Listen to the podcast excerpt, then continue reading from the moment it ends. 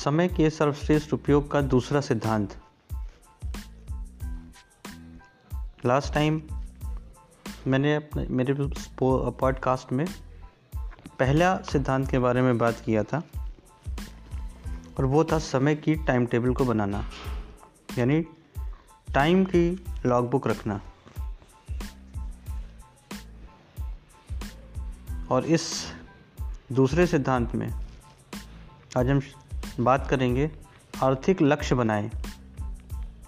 लक्ष्य से आपकी योजना को आकार मिलता है, योजना से आपके कार्य तय होते हैं, कार्यों से परिणाम हासिल होते हैं और परिणाम से आपको सफलता मिलती है और यह सब लक्ष्य से शुरू होता है। अगर आपका कोई लक्ष्य ही नहीं है तो आपकी सफलता संदिग्ध है। अगर आप यही नहीं जानते कि आप कहाँ पहुँचना चाहते हैं तो आप कहीं नहीं पहुँच सकते। जैसे किसी यात्रा पर जाने से पहले आपको यह पता होना चाहिए कि आप कहाँ जाना चाहते हैं। उसी तरह आपको यह भी पता होना चाहिए कि आर्थिक क्षेत्र में आप कहाँ पहुँचना चाहते हैं। तभी आप वहाँ तक पहुँच सकते हैं। यदि आपकी कोई मंजिल ही नहीं है तो आप वहाँ तक पहुँचने की योजना कैसे बनाएँगे और उस दिशा में कैसे चलेंगे? अगर आप जीवन में कुछ करना चाहते हैं तो यह जान लें कि लक्ष्य के बिना काम नहीं चलेगा। अब आइए बात करते हैं कि लक्ष्य के प्रकार। लक्ष्य दो तरह के होते हैं। एक होता है सामान्य लक्ष्य और एक निश्चित लक्ष्य। अगर हम सामान्य लक्ष्य की बात करें तो सामान्य लक्ष्य इस प्रकार के होते हैं, मैं और ज़्यादा मेहनत करूँगा। मैं अपनी कार्य कुशलता बढ़ाऊँगा। मैं अपनी योग्यता में वृद्धि करूँगा एक्सेट्रा एक्सेट्रा लेकिन दूसरी ओर अगर हम बात करें स्पष्ट लक्ष्य की तो वो इस प्रकार होते हैं कि मैं हर दिन आठ घंटे काम करूँगा। पहले वाले लक्ष्य की अगर बात कर रहे थे तो उसमें ये बताया जा रहा था कि मैं और ज़्यादा मेहनत करूँगा। लेकिन जो स्पष्ट लक्ष्य होता है उसमें इस सारी चीज़ें स्पष्ट होती हैं कि मैं हर दिन आठ घंटे काम करूँगा या मैं हर महीने बीस हज़ार रुपये कमाऊँगा या मैं सॉफ्टवेयर डिज़ाइनिंग का कोर्स करूँगा। ऐसे लक्ष्य को स्पष्ट लक्ष्य कहते हैं। जिन्हें हम नाप सकते हैं या जाँच सकते हैं, वो स्पष्ट लक्ष्य कहलाते हैं और जीवन में बहुत सारे लोग सिर्फ़ सामान्य लक्ष्य बनाते हैं उसमें स्पष्ट लक्ष्य की कमी होती है और इसीलिए बहुत मेहनत करने के बाद भी वो अपने लक्ष्य को प्राप्त नहीं कर पाते। लक्ष्य जितना स्पष्ट होता है, आपके सफल होने की संभावना उतनी ही ज़्यादा होती है। स्पष्ट आर्थिक लक्ष्य सफलता के लिए कितने महत्वपूर्ण होते हैं, इसका एक एग्ज़ाम्पल देखें। एक सेल्समैन की वाइफ अस्पताल में लंबे समय तक भर्ती रही। हैरानी की बात यह थी कि उस साल सेल्समैन ने अपने सामान्य औसत से लगभग दुगना सामान बेचा। जब उससे उसकी सफलता का कारण पूछा गया तो उसने कहा कि अस्पताल का बिल उसके सामने रखा था और वह सटीकता से जानना, जानता था कि बिल चुकाने के लिए उसे कितने पैसे बेच कितना पैसा कमाना होगा।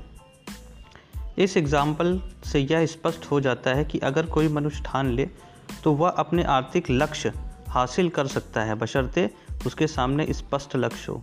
इसलिए समय के सर्वश्रेष्ठ उपयोग का दूसरा सिद्धांत है कि आर्थिक लक्ष्य बनाएँ। या दूसरे शब्दों में कह सकते हैं तो स्पष्ट लक्ष्य बनाएँ। अमीर बनने का मतलब है पैसा होना, लेकिन बेहद अमीर बनने का मतलब है आपके पास समय होना। आर्थिक लक्ष्य बनाना बहुत ही आसान है। आपको पहले तो यथार्थवादी ढंग से यह तय करना है कि आप हर महीने कितनी धनराशि कमाना चाहते हैं। और फिर गणित की सहायता से यह पता लगाना है कि इस धनराशि को कैसे कमाया जाए। एग्ज़ाम्पल के लिए अगर कोई दुकानदार हर महीने दस हज़ार रुपये कमाना चाहता है तो उसे एक प्रोडक्ट बेचने पर पचास रुपये मिलते हैं।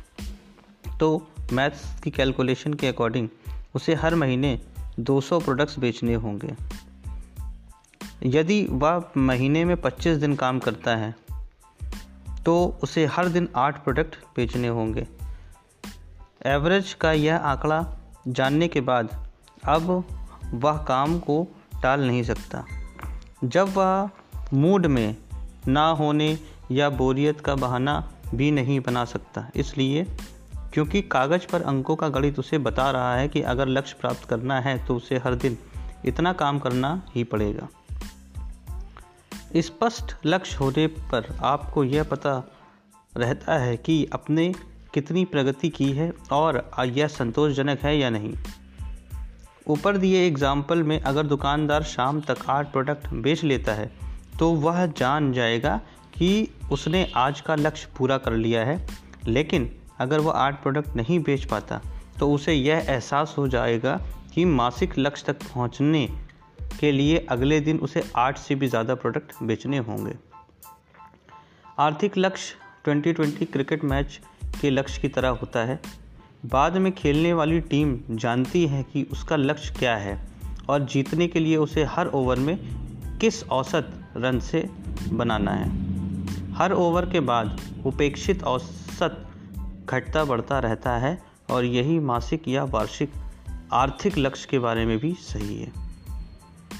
आर्थिक लक्ष्य बनाना और उनके संदर्भ में अपनी प्रगति की जाँच करते रहना बेहद ज़रूरी है, क्योंकि हम अक्सर इस बारे में मुगलते रहते हैं, भूलते रहते हैं।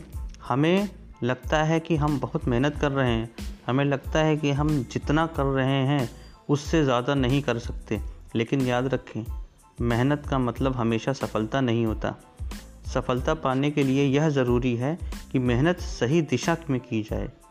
आर्थिक विश्लेषण से हमें यह पता चल जाता है कि हम सही दिशा में मेहनत कर रहे हैं या नहीं। देखिए, महत्वपूर्ण बात यह नहीं है कि आपका इनपुट कितना है। महत्वपूर्ण तो यह है कि आपका आउटपुट क्या है। यानी महत्वपूर्ण बात यह नहीं है कि आप कितनी मेहनत कर रहे हैं बल्कि यह है कि आप कितने सफल हो रहे हैं। ये है मेन सबसे बड़ी आर्थिक लक्ष्य बनाने का फ़ायदा। अगर आपको वह पसंद नहीं है, जो आप काट रहे हैं तो उस बीज की जाँच करें जो आप बो रहे हैं। एक बार फिर से दोहराता हूँ। अगर आपको वह फ़सल पसंद नहीं है तो आप, जो आप काट रहे हैं तो उस बीज की जाँच करें जो आप बो रहे हैं। क्योंकि संसार हर उस व्यक्ति को जगह देने के लिए एक तरफ़ हट जाता है, जो जानता है कि वह कहाँ जा रहा है। तो आज का ये टॉपिक था। आई होप कि इससे आप अपनी लाइफ में इम्प्लीमेंट करेंगे और इसका बहुत बड़ा फ़ायदा आप उठा सकते हैं, यदि आप इसको निरंतर पालन करेंगे। तो मिलता हूँ मेरे नेक्स्ट पॉडकास्ट में. Till then all the best take care